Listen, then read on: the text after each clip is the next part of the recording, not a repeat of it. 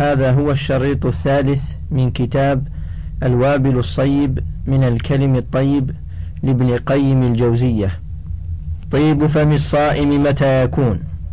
عدنا إلى شرح حديث الحارث الذي فيه ذكر ما يحرز العبد من عدوه قوله صلى الله عليه وسلم وأمركم بالصيام فإن مثل ذلك مثل رجل في عصابة معه صرة فيها مسك فكلهم يعجب أو يعجبه ريحه وإن ريح الصيام أطيب عند الله من ريح المسك.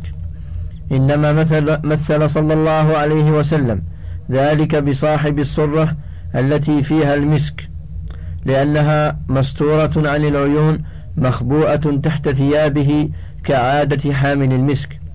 وهكذا الصائم صومه مستور عن مشاهدة الخلق لا تدركه حواسهم. والصائم هو الذي صامت جوارحه عن الآثام ولسانه عن الكذب والفحش وقول الزور وبطنه عن الطعام والشراب وفرجه عن عن الرفث. فإن تكلم لم يتكلم بما يجرح صومه وإن فعل لم يفعل ما يفسد صومه. فيخرج كلامه كله نافعا صالحا. وكذلك أعماله. فهي بمنزلة الرائحة التي يشمها من جالس حامل المسك. كذلك من جالس الصائم انتفع بمجالسته وأمن فيها من الزور والكذب والفجور والظلم. هذا هو الصوم المشروع لا مجرد الإمساك عن الطعام والشراب. ففي الحديث الصحيح من لم يدع قول الزور والعمل به والجهل فليس لله حاجة أن يدع طعامه وشرابه. الهامش صحيح البخاري في الصوم. باب من لم يدع قول الزور. الجزء الرابع الصفحة التاسعة والثلاثون بعد المئة. وفي الأدب باب قول الله تعالى واجتنبوا قول الزور. الجزء العاشر الصفحة الثامنة والثمانون بعد الأربعمائة. ورواه الترمذي وأبو داود وأحمد. وفي الحديث رب صائم حظه من صيامه الجوع والعطش. الهامش صحيح. أحمد في المسند. الجزء الثاني. الصفحة الثالثة بعد السبعين والثلاثمائة.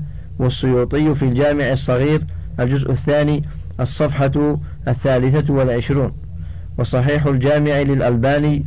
الحديث التسعون بعد الأربعمائة والثلاثة آلاف. فالصوم هو صوم الجوارح عن الآثام وصوم البطن عن الشراب والطعام فكما أن الطعام والشراب يقطعه ويفسده فهكذا الآثام تقطع ثوابه وتفسد ثمرته فتصيره بمنزلة من لم يصم. وقد اختلف في وجود هذه الرائحة من الصائم هل هي في الدنيا أو في الآخرة على قولين. ووقع بين الشيخين الفاضلين أبي محمد عز الدين بن عبد السلام وأبي عمرو بن الصلاح في ذلك تنازع. الهامش هو عبد العزيز ابن عبد السلام السلمي الدمشقي الشافعي المعروف بابن عبد السلام فقيه مشارك في الأصول والعربية والتفسير. ولد بدمشق سنة سبع وسبعين وخمسمائة للهجرة. وتفقه على ابن عساكر وقرأ الأصول والعربية برع في المذهب الشافعي ولي الخطاب الخطابة بجامع دمشق والحكم بمصر وتوفي فيها سنة ستين وستمائة للهجرة. من مصنفاته الفتاوى تفسير القرآن القواعد الكبرى في أصول الفقه العماد في موارث العباد. أما الثاني فهو عثمان بن عبد الرحمن الكردي الشهرزوري. الموصلي الشافعي المعروف بابن الصلاح محدث مفسر فقيه أصولي نحوي عارف بالرجال مشارك في علوم عديدة. ولد بشرخان أو بشهرزور سنة سبع وسبعين وخمسمائة للهجرة وتفقه على والده وأفتى وتوفي بدمشق سنة ثلاث وأربعين وستمائة للهجرة. من تصانيفه شرح مشكل الوسيط والفتاوى وعلوم الحديث ويعرف بمقدم بمقدمة ابن الصلاح. فمال أبو محمد إلى أن تلك في الآخرة خاصة وصنف فيه مصنفا. ومال الشيخ أبو عمرو إلى أن ذلك في الدنيا والآخرة وصنف فيه مصنفا رد فيه على أبي محمد. وسلك أبو عمرو في ذلك مسلك أبي حاتم بن حبان. الهامش أبو حاتم محمد بن حبان ابن أحمد البستي الشافعي. محدث حافظ مؤرخ فقيه لغوي واعظ. ولد في بست من بلاد سجستان سنة سبعين ومائتين للهجرة.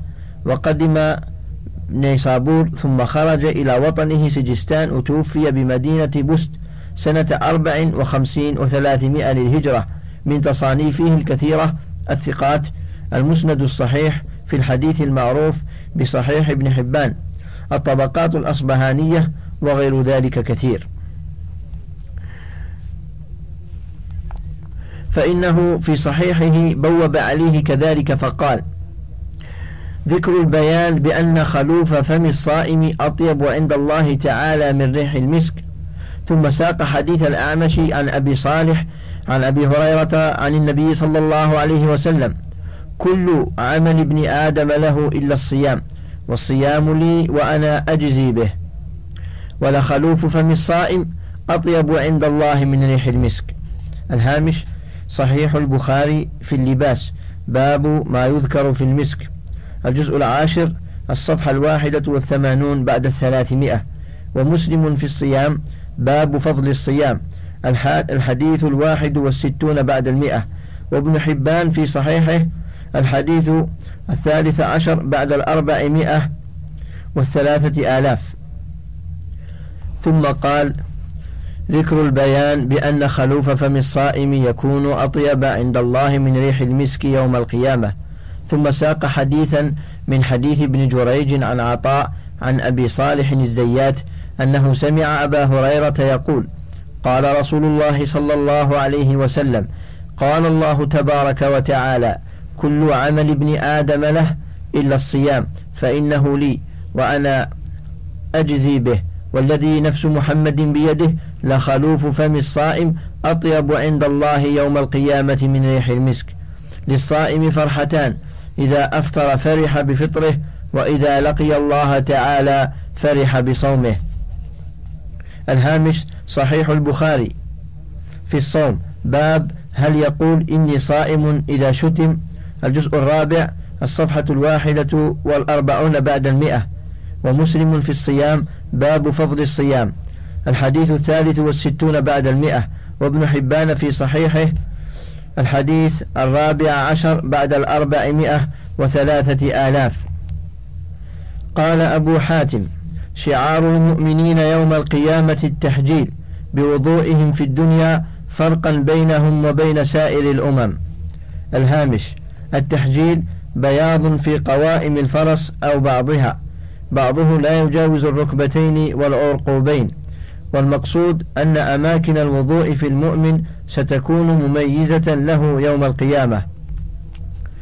وشعارهم في القيامة بصومهم طيب خلوف أفواههم أطيب من ريح المسك. ليعرفوا من بين ذلك الجمع بذلك العمل. جعلنا الله تعالى منهم. ثم قال ذكر البيان بأن خلوف فم الصائم قد يكون أيضا أطيب من ريح المسك في الدنيا.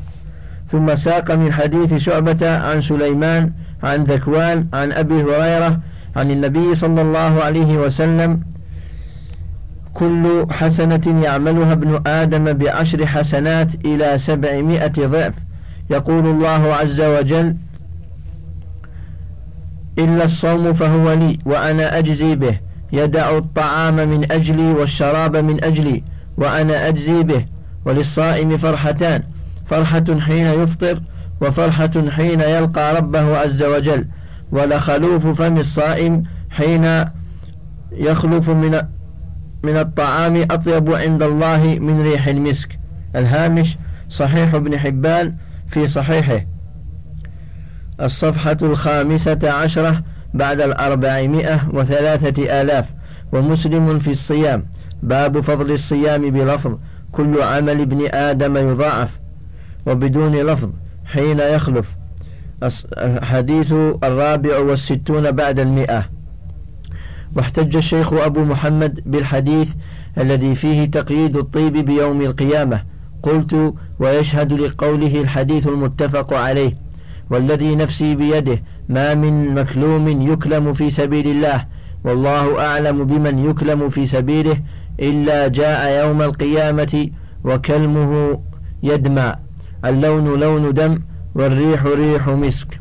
الهامش صحيح البخاري في الجهاد باب من يجرح في سبيل الله. الجزء السادس الصفحة الرابعة والعشرون ومسلم في الإمارة باب فضل الجهاد. الحديث الثالث بعد المئة والرابع بعد المئة والكلم هو الجرح.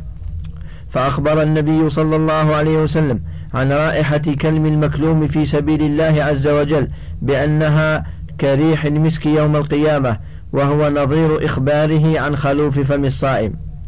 فإن الحس يدل على أن هذا دم في الدنيا وهذا خلوف له ولكن يجعل الله تعالى رائحة هذا وهذا مسكا يوم القيامة.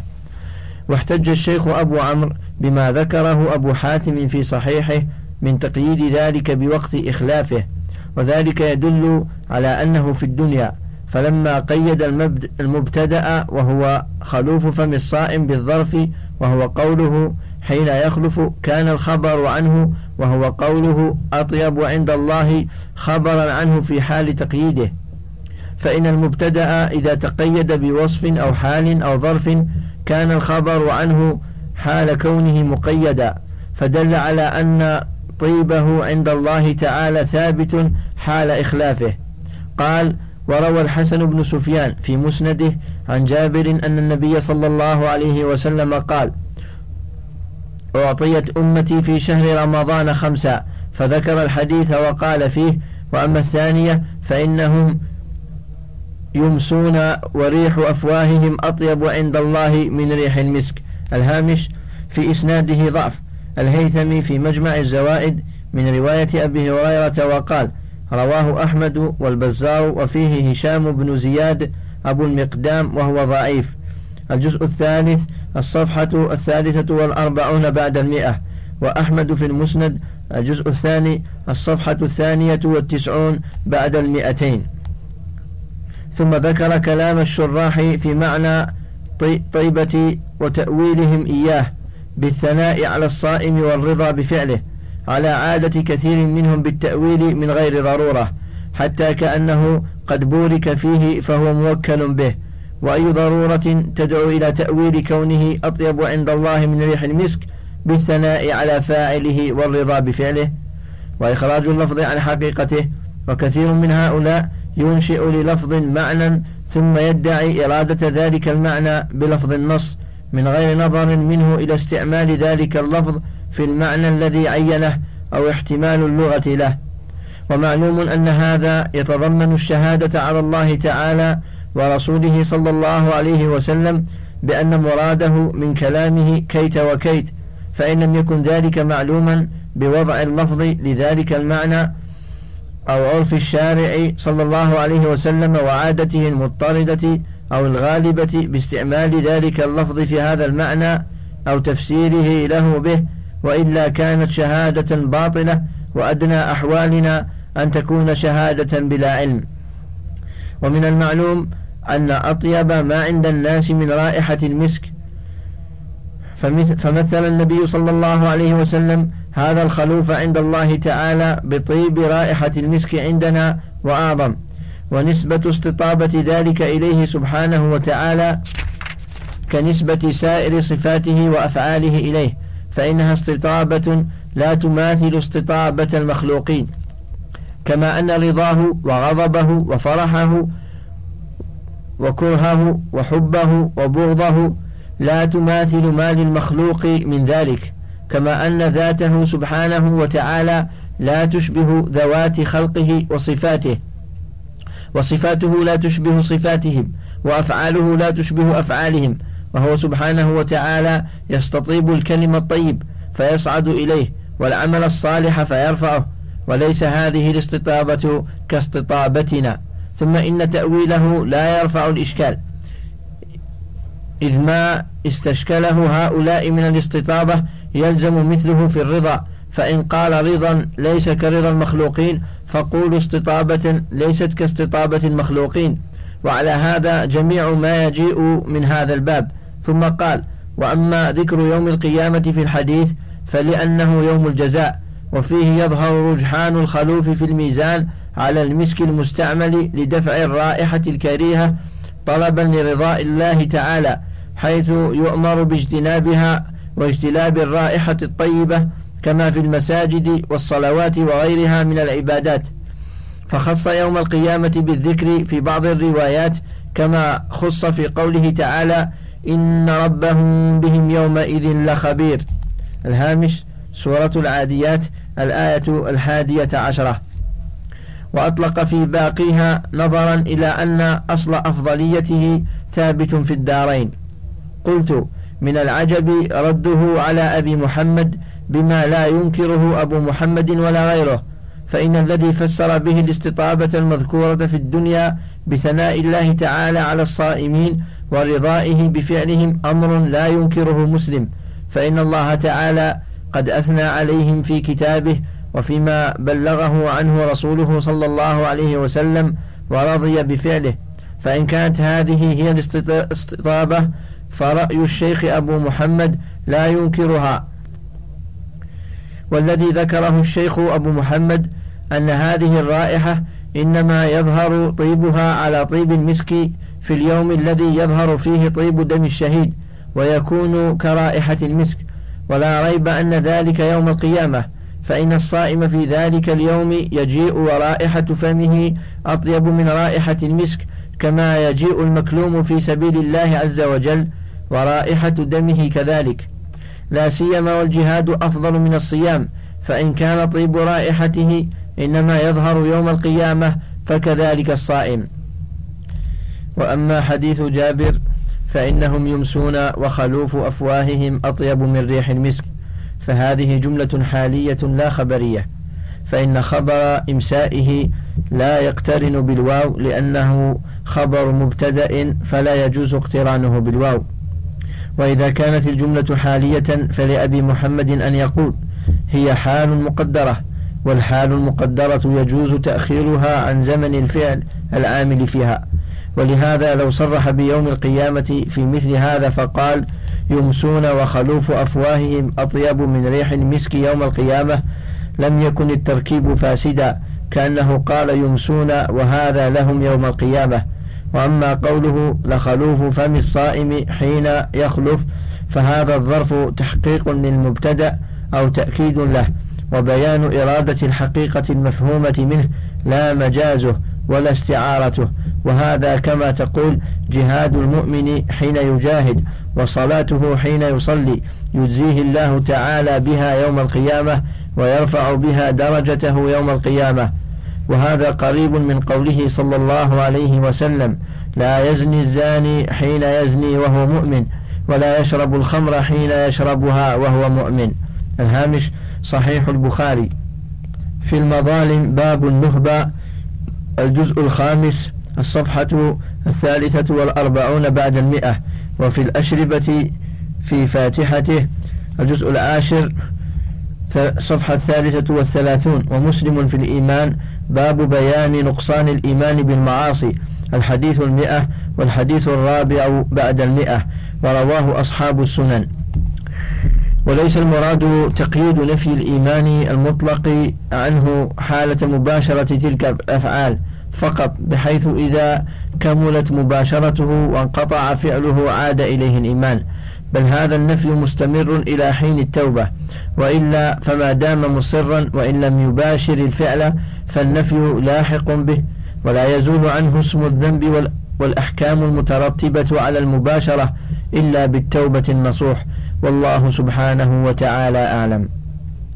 وفصل النزاع في المسألة أن يقال حيث أخبر النبي صلى الله عليه وسلم بأن ذلك الطيب يكون يوم القيامة فلأنه الوقت الذي يظهر فيه ثواب الأعمال وموجباتها من الخير والشر فيظهر للخير للخلق طيب ذلك الخلوف على المسك كما يظهر فيه رائحة دم المكلوم في سبيله كرائحة المسك وكما تظهر فيه السرائر وتبدو على الوجوه وتصير علانية ويظهر فيه قبح رائحة الكفار وسواد وجوههم وحيث أخبر بأن ذلك حين يخلف وحين يمسون فلأنه وقت ظهور أثر العبادة ويكون حينئذ طيبها على ريح المسك عند الله تعالى وعند ملائكته.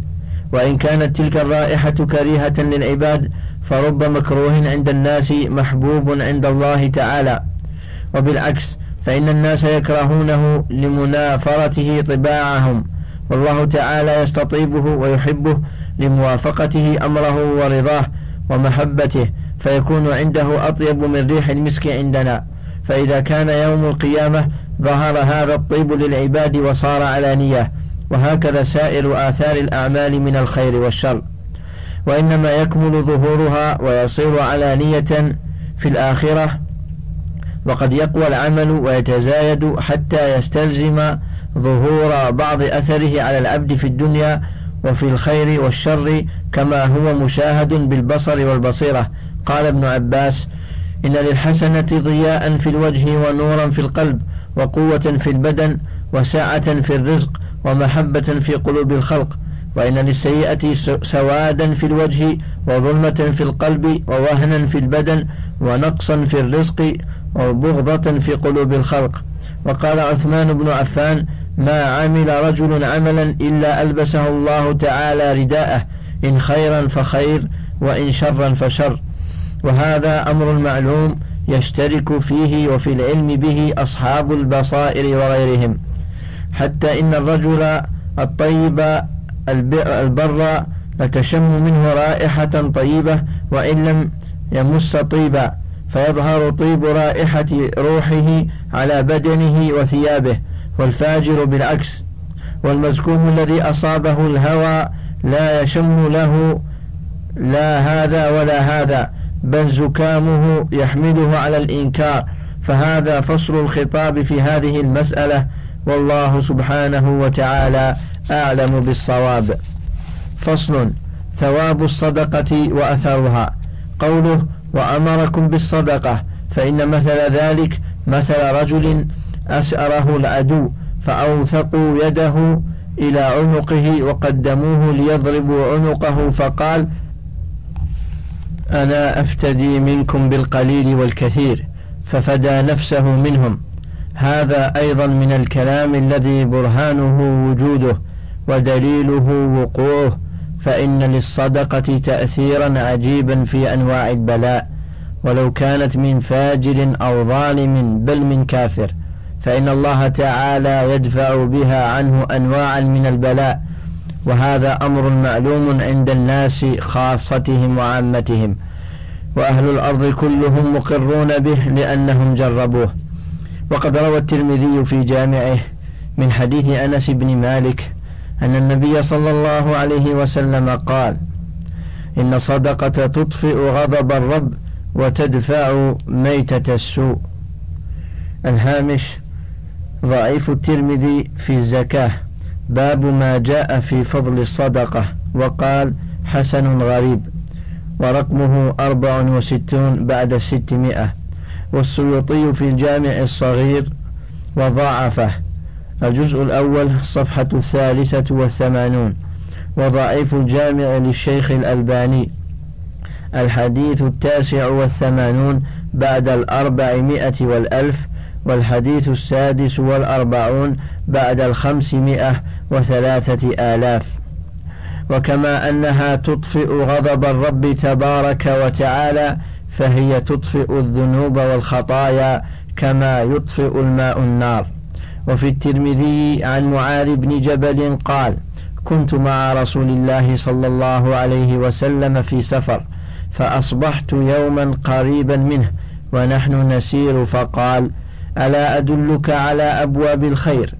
الصوم جنة والصدقة تطفئ الخطيئة كما يطفئ الماء النار.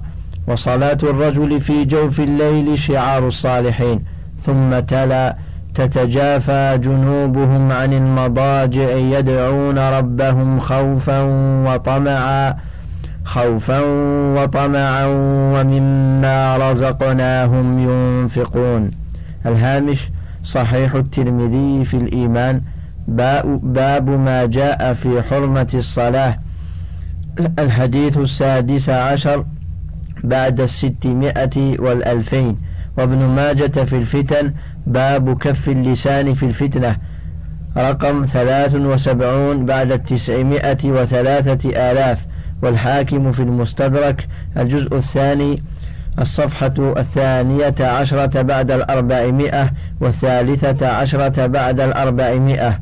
وصحيح الجامع للشيخ الألباني رقم ست وثلاثون بعد المئة وخمسة آلاف والآية من سورة السجدة رقمها ستة عشر. وفي بعض الآثار باكروا بالصدقة فإن البلاء لا يتخطى الصدقة. الهامش ضعيف جدا. السيوطي في الجامع الصغير وضاعفه الجزء الأول صفحة الثامنة الثامنة والعشرون بعد المئة. وضعيف الجامع الصغير للألباني.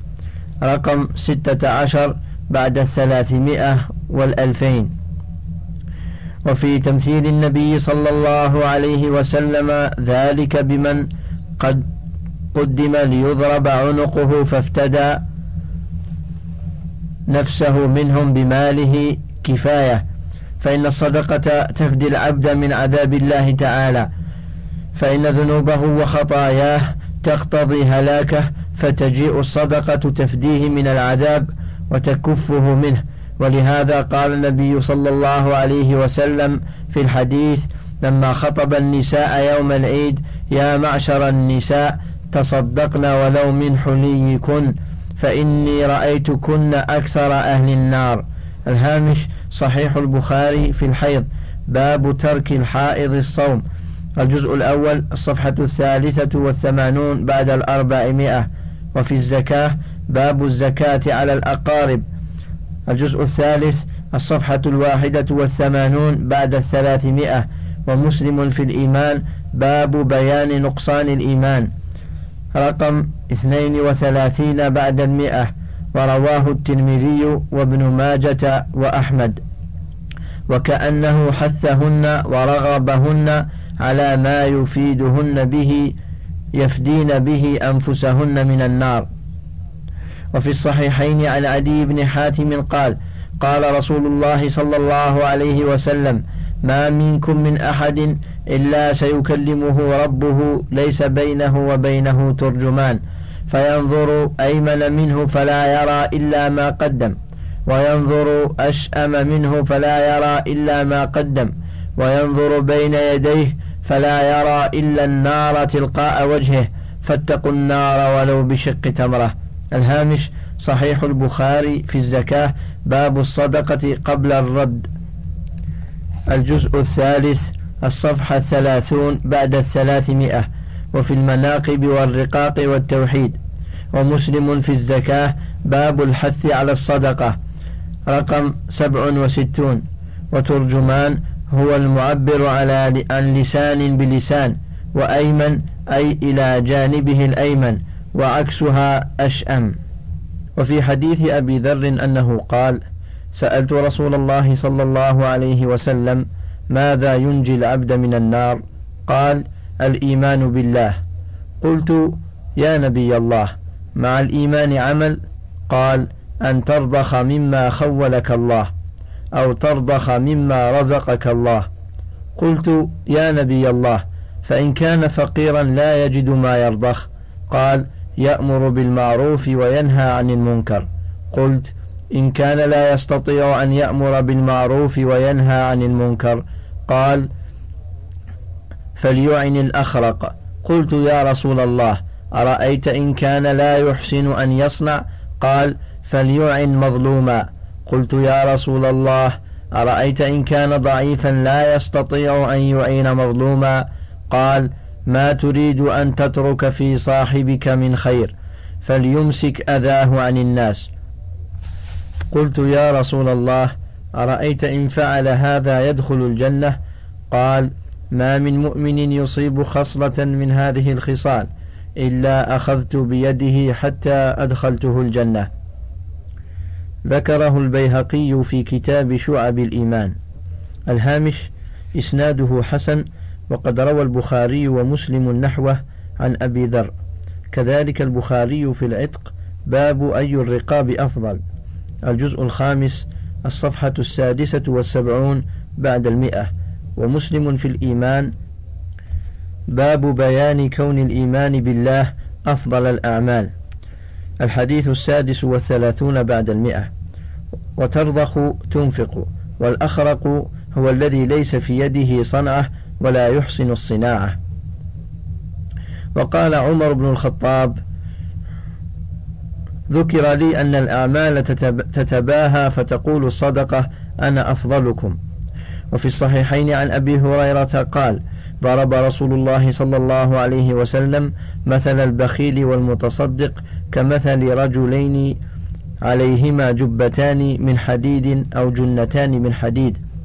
قد اضطربت أيديهما إلى ثديهما وتراقيهما.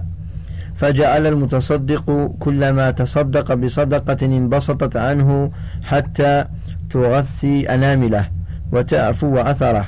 وجعل البخيل كلما هم بصدقة قلصت وأخذت كل حلقة مكانها.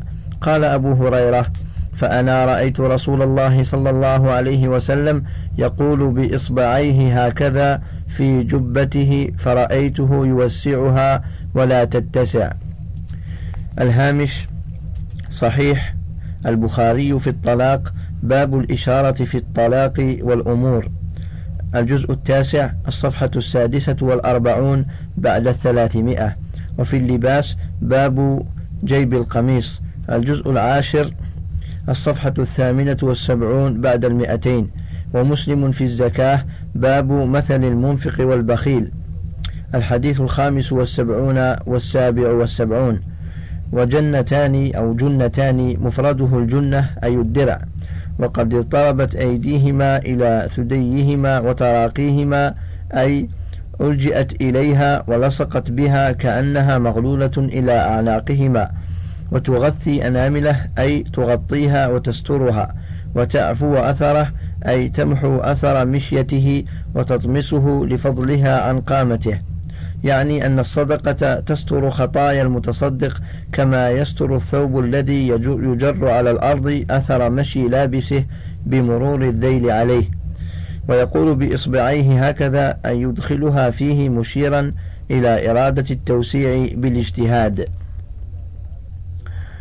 ولما كان البخيل محبوسا عن الإحسان ممنوعا عن البر والخير كان جزاؤه من جنس عمله فهو ضيق الصدر ممنوع من الانشراح ضيق العطن.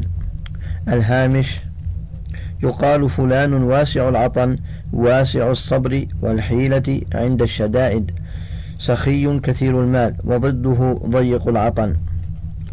صغير النفس قليل الفرح كثير الهم والغم والحزن لا يكاد تقضى له حاجة ولا يعان على مطلوب فهو كرجل عليه جبة من حديد قد جمعت يداه إلى عنقه بحيث لا يتمكن من إخراجها ولا حركتها.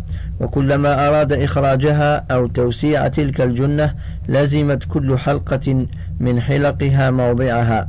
وهكذا البخيل كلما أراد أن يتصدق منعه بخله فبقي قلبه في سجنه كما هو. والمتصدق كلما تصدق بصدقة انشرح لها قلبه وانفسح بها صدره فهو بمنزلة اتساع تلك الجبة عليه. فكلما تصدق اتسع وانفسح وانشرح وقوي فرحه وعظم سروره. ولو لم يكن في الصدقة إلا هذه الفائدة وحدها لكان العبد حقيقا بالاستكثار منها والمبادرة إليها. وقد قال تعالى ومن يوق شح نفسه فأولئك هم المفلحون الهامش سورة الحشر الآية التاسعة. وكان عبد الرحمن بن عوف أو سعد بن أبي وقاص يطوف بالبيت وليس له دأب إلا هذه الدعوة. رب قني شح نفسي رب قني شح نفسي. فقيل له أما تدعو بغير هذه الدعوة؟ فقال إذا وقيت شح نفسي فقد أفلحت. والفرق بين الشح والبخل أن الشح هو شدة الحرص على الشيء والإحفاء في طلبه والاستقصاء في تحصيله وجشع النفس عليه. والبخل منع إنفاقه بعد حصوله وحبه وإمساكه. فهو شحيح قبل حصوله بخيل بعد حصوله. فالبخل ثمرة الشح والشح يدعو إلى البخل والشح كامن في النفس. فمن بخل فقد أضاع شحه ومن لم يبخل فقد عصى شحه ووقي شره. وذلك هو المفلح.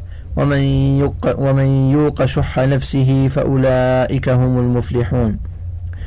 والسخي قريب من الله تعالى ومن خلقه ومن أهله وقريب من الجنة وبعيد من النار والبخيل بعيد من خلقه بعيد من الجنة قريب من النار فجود الرجل يحببه إلى أضداده وبخله يبغضه إلى أولاده ويظهر عيب المرء في الناس بخله ويستره عنهم جميعا سخاؤه. تغط بأثواب السخاء فإنني أرى كل عيب فالسخاء غطاؤه وقارن إذا قارنت حرا فإنما يزين ويزري بالفتى قرناؤه. وأقلل إذا ما استعط, ما استعت قولا فإنه إذا قل قول المرء قل خطأ خطأه. إذا قل مال المرء قل صديقه. وضاقت عليه أرضه وسماؤه وأصبح لا يدري وإن كان حازما أقدامه خير له أم وراؤه؟ إذا المرء لم يختر صديقا لنفسه فناد به في الناس هذا جزاؤه. وحد السخاء بذل ما يحتاج إليه عند الحاجة. وأن يوصل ذلك إلى مستحقه بقدر الطاقة. وليس كما قال بعض من نقص علمه حد الجود بذل الموجود. ولو كان كما قال هذا القائل لارتفع اسم السرف والتبذير. وقد ورد الكتاب بذمهما وجاءت السنة بالنهي عنهما. وإذا كان السخاء محمودا فمن وقف على حده سمي كريما. وكان للحمد مستوجبا. ومن قصر عنه أو قصر عنه كان بخيلا وكان للذم مستوجبا. وقد روي في أثر أن الله عز وجل أقسم بعزته ألا يجاوره بخيل. والسخاء نوعان فأشرفهما سخاؤك عما بيد غيرك والثاني سخاؤك ببذل ما في يدك فقد يكون الرجل من أسخى الناس وهو لا يعطيهم شيئا لأنه سخى عما في أيديهم. وهذا معنى قول بعضهم السخاء أن تكون بمالك متبرعا وعن مال غيرك متورعا. وسمعت شيخ الإسلام ابن تيمية قدس الله روحه يقول أوحى الله إلى إبراهيم صلى الله عليه وسلم أتدري لم اتخذتك خليلا؟ قال لا. قال لأني رأيت العطاء أحب إليك من الأخذ. وهذه صفة من صفات الرب جل جلاله فإنه يعطي ولا يأخذ ويطعم ولا يطعم وهو أجود الأجودين وأكرم الأكرمين. وأحب الخلق إليه من اتصف بمقتضيات صفاته فإنه كريم يحب الكريم من عباده وعالم يحب العلماء وقادر يحب الشجعان وجميل يحب الجمال. روى الترمذي في جامعه قال حدثنا محمد بن بشار قال حدثنا أبو عامر قال أخبرنا خالد بن إياس بن إلياس عن صالح بن أبي حسان قال سمعت سعيد بن المسيب يقول إن الله طيب يحب الطيب نظيف يحب النظافة كريم يحب الكرم جواد يحب الجود فنظفوا أخبيتكم ولا تشبهوا باليهود. قال فذكرت ذلك للمهاجر بن مسمار فقال حدثنيه عامر بن سعد عن أبيه رضي الله تعالى عنه عن النبي صلى الله عليه وسلم. مثله إلا أنه قال مثله إلا أنه قال فنظفوا أفنيتكم. الهامش ضعيف. الترمذي في الأدب باب ما جاء في النظافة. الحادث الحديث التاسع والتسعون بعد السبعمائة والألفين. والسيوطي في الجامع الصغير. الجزء الأول الصفحة الواحدة والسبعون. وضعيف الجامع للألباني. الحديث السادس عشر بعد الستمائة والألف. هذا حديث غريب. خالد بن إلياس يضاعف.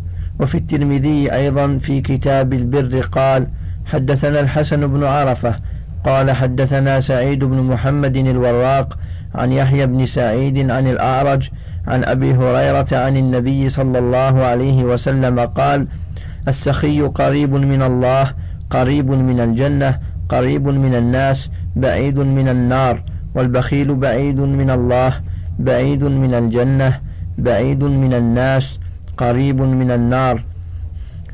ولجاهل سخي أحب إلى الله تعالى من عابد بخيل. الهامش ضعيف جدا. الترمذي في البر والصلة باب ما جاء في السخاء. الحديث الواحد والستون بعد التسعمائة والألف. والسيوطي في الجامع الصغير الجزء الثاني الصفحة التاسعة والثلاثون. وضعيف الجامع للألباني الحديث الأربعون بعد الثلاثمائة وثلاثة آلاف.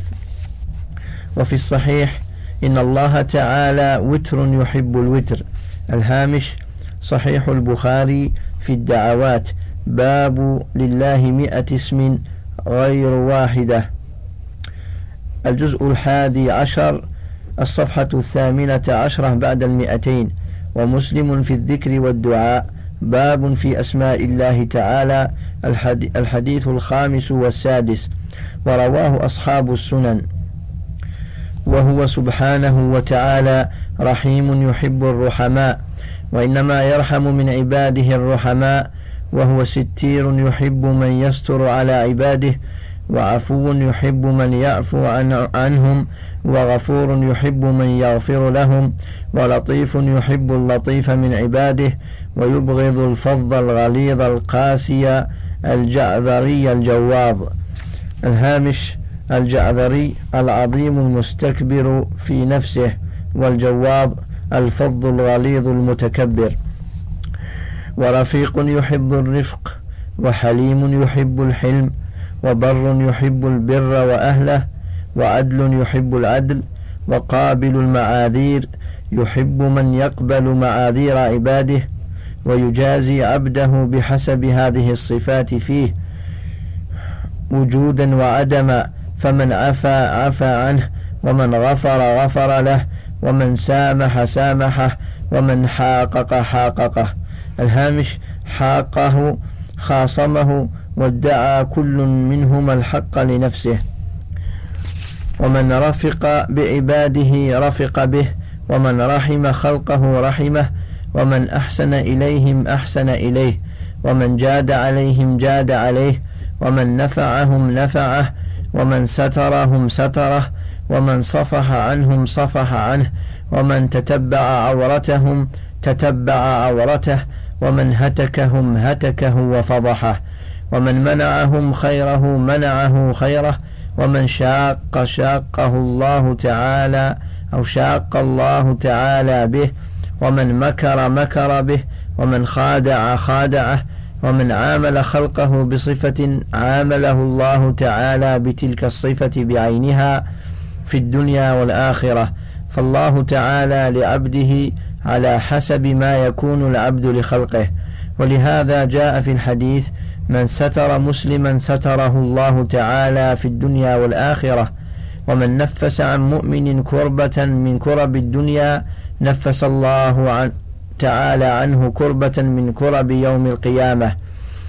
ومن يسر على معسر يسر الله تعالى حسابه. الهامش صحيح مسلم في الذكر والدعاء باب فضل الاجتماع على تلاوة القرآن الحديث الثامن والثلاثون. ورواه أصحاب السنن إلا النسائي ورواه أحمد. ومن أقال نادما أقال الله تعالى عثرته. الهامش صحيح. أبو داود في البيوع.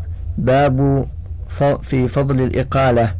الحديث الستون بعد الأربعمائة وثلاثة آلاف. وابن ماجة في التجارات. باب الإقالة. الحديث التاسع والتسعون بعد المئة والألفين. والحاكم في المستدرك الجزء الثاني الصفحة الخامسة والأربعون. والسيوطي في الجامع الصغير الجزء الثاني الصفحة الثانية والسبعون بعد المئة. وصحيح الجامع للألباني الحديث الواحد والسبعون بعد الستة آلاف. ومن أنظر مؤسرا أو وضع عنه أظله الله تعالى في ظل عرشه. الهامش صحيح. مسلم في الزهد. باب حديث جابر الطويل. الحديث الرابع والسبعون. والترمذي في البيوع. باب ما جاء في إنظار المعسر. الحديث السادس بعد الثلاثمائة والألف. وأحمد في المسند. الجزء الثاني. الصفحة التاسعة والخمسون بعد الثلاثمائة. وصحيح الجامع للألباني الحديث السادس بعد المئة وستة آلاف والحديث السابع بعد المئة وستة آلاف لأنه لما جعله في ظل الإنظار والصبر ونجاه من حر المطالبة وحرارة تكلف الأداء مع عسرته وعجزه نجاه الله تعالى من حر الشمس يوم القيامة إلى ظل العرش. وكذلك الحديث الذي في الترمذي وغيره عن النبي صلى الله عليه وسلم أنه قال في خطبته يوما يا معشر من آمن بلسانه ولم يدخل الإيمان إلى قلبه لا تؤذوا المسلمين ولا تتبعوا عوراتهم فإنه من تتبع عورة أخيه يتتبع الله عورته ومن يتبع الله عورته يفضحه ولو في جوف بيته. الهامش صحيح أبو داود في الأدب باب في الغيبة. الحديث الثمانون بعد الثمانمائة وأربعة آلاف. والترمذي في البر والصلة باب ما جاء في تعظيم المؤمن. الحديث الثاني والثلاثون بعد الألفين. وأحمد في المسند الجزء الرابع الصفحة الواحدة والعشرون بعد الأربعمائة والرابعة والعشرون بعد الأربعمائة وصحيح الجامع للألباني الحديث الرابع والثمانون بعد التسعمائة وسبعة آلاف والحديث الخامس والثمانون بعد التسعمائة وسبعة آلاف. فكما تدين تدان وكن كيف شئت فإن الله تعالى لك كما تكون أنت له ولعباده. الهامش ضعيف. الدرر المنتثرة للسيوطي. الحديث السادس والعشرون بعد الثلاثمائة. والجامع الصغير له. الجزء الأول الصفحة الثلاثون بعد المئة. والجزء الثاني الصفحة الواحدة بعد المئة.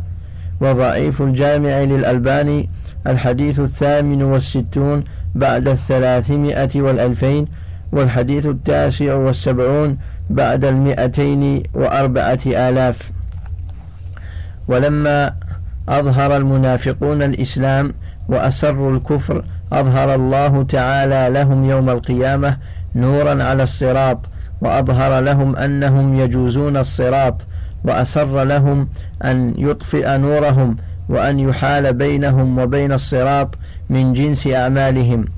وكذلك من يظهر للخلق خلاف ما يعلمه الله فيه فإن الله تعالى يظهر له في الدنيا والآخرة أسباب الفلاح والنجاح والفوز ويبطن له خلافها. وفي الحديث من رأى من رأى رأى الله به ومن سمع سمع الله به.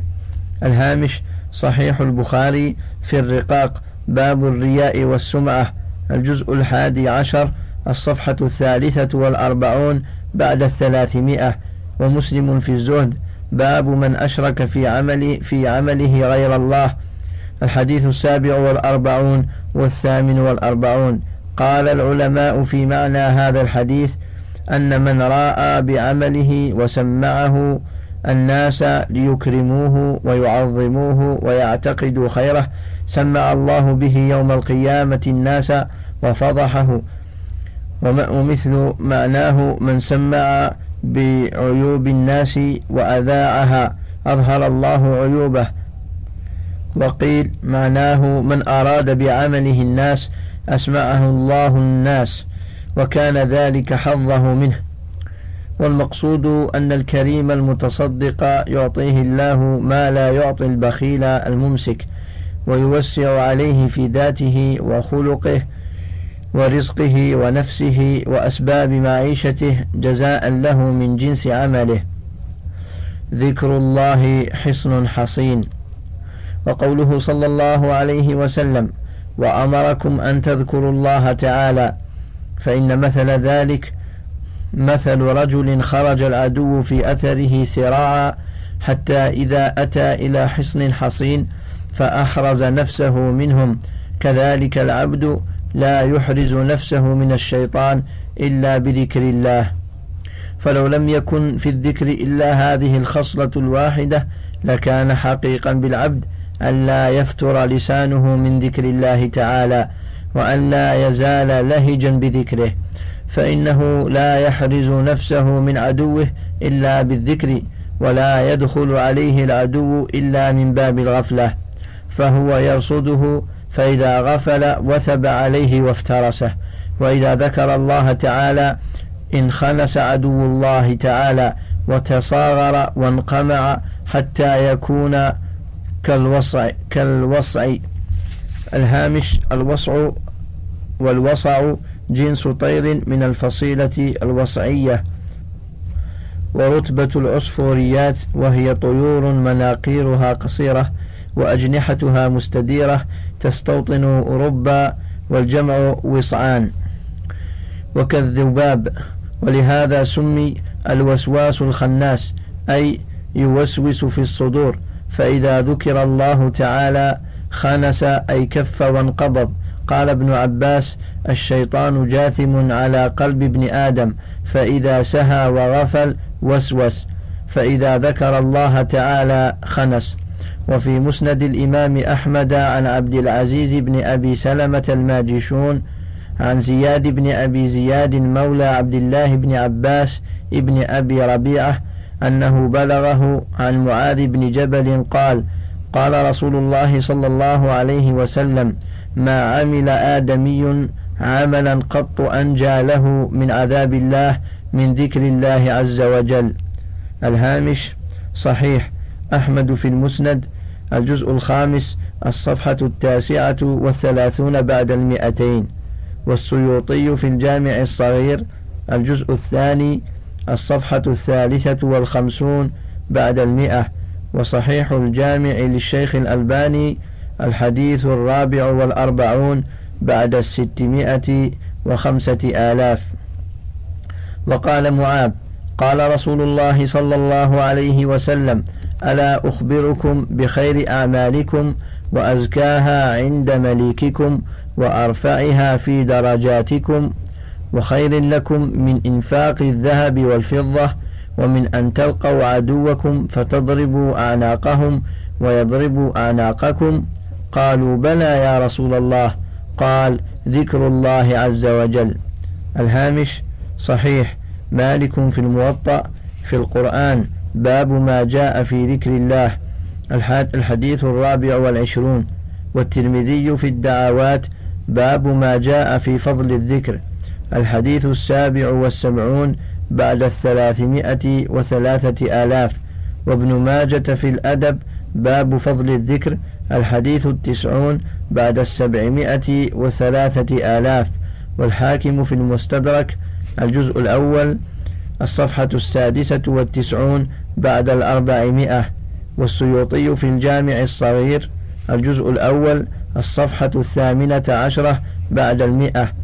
وصحيح الجامع للألباني الحديث التاسع والعشرون بعد الستمائة والألفين وأحمد في المسند الجزء الخامس الصفحة التاسعة والثلاثون بعد المئتين وكلهم عن أبي الدرداء إلا أحمد فهو عن معاذ. وفي صحيح مسلم عن أبي هريرة قال كان رسول الله صلى الله عليه وسلم يسير في طريق مكة فمر على جبل يقال له جمدان فقال سيروا هذا جمدان سبق المفردون. قيل وما المفردون يا رسول الله؟ قال الذاكرون الله كثيرا والذاكرات. الهامش صحيح مسلم في الذكر والدعاء باب الحث على ذكر الله الحديث الرابع. والمفردون الذين يعتزلون الناس ويخلون للعبادة. وفي السنن عن أبي هريرة رضي الله عنه قال قال رسول الله صلى الله عليه وسلم ما من قوم يقومون من مجلس لا يذكرون الله تعالى فيه إلا قاموا عن مثل جيفة حمار وكان عليهم حسرة. الهامش صحيح. أبو داود في الأدب باب كراهية أن يقوم الرجل من مجلسه ولا يذكر الله. الحديث الخامس والخمسون بعد الثمانمائة والأربعة آلاف والحاكم في المستدرك الجزء الأول الصفحة الثانية والتسعون بعد الأربعمائة وصحيح الجامع للألباني الحديث الخمسون بعد السبعمائة وخمسة آلاف والسلسلة الصحيحة له الحديث السابع والسبعون. وفي رواية الترمذي ما جلس قوم مجلسا لم يذكروا الله فيه ولم يصلوا على نبيهم إلا كان عليهم ترة فإن شاء عذبهم وإن شاء غفر لهم. الهامش صحيح. الترمذي في الدعوات باب في القوم يجلسون ولا يذكرون الله. الحديث الثمانون بعد الثلاثمائة والثلاثة آلاف. والحاكم في المستدرك الجزء الأول الصفحة السادسة والتسعون بعد الأربعمائة. وصحيح الجامع للألباني الحديث السابع بعد الستمائة وخمسة آلاف والسلسلة الصحيحة له الحديث الرابع والسبعون وترة أي تبعة ومعاتبة أو نقصانا وحسرة. انتهى الشريط الثالث من كتاب الوابل الصيب من الكلم الطيب لابن قيم الجوزية وللكتاب بقية على الشريط الرابع.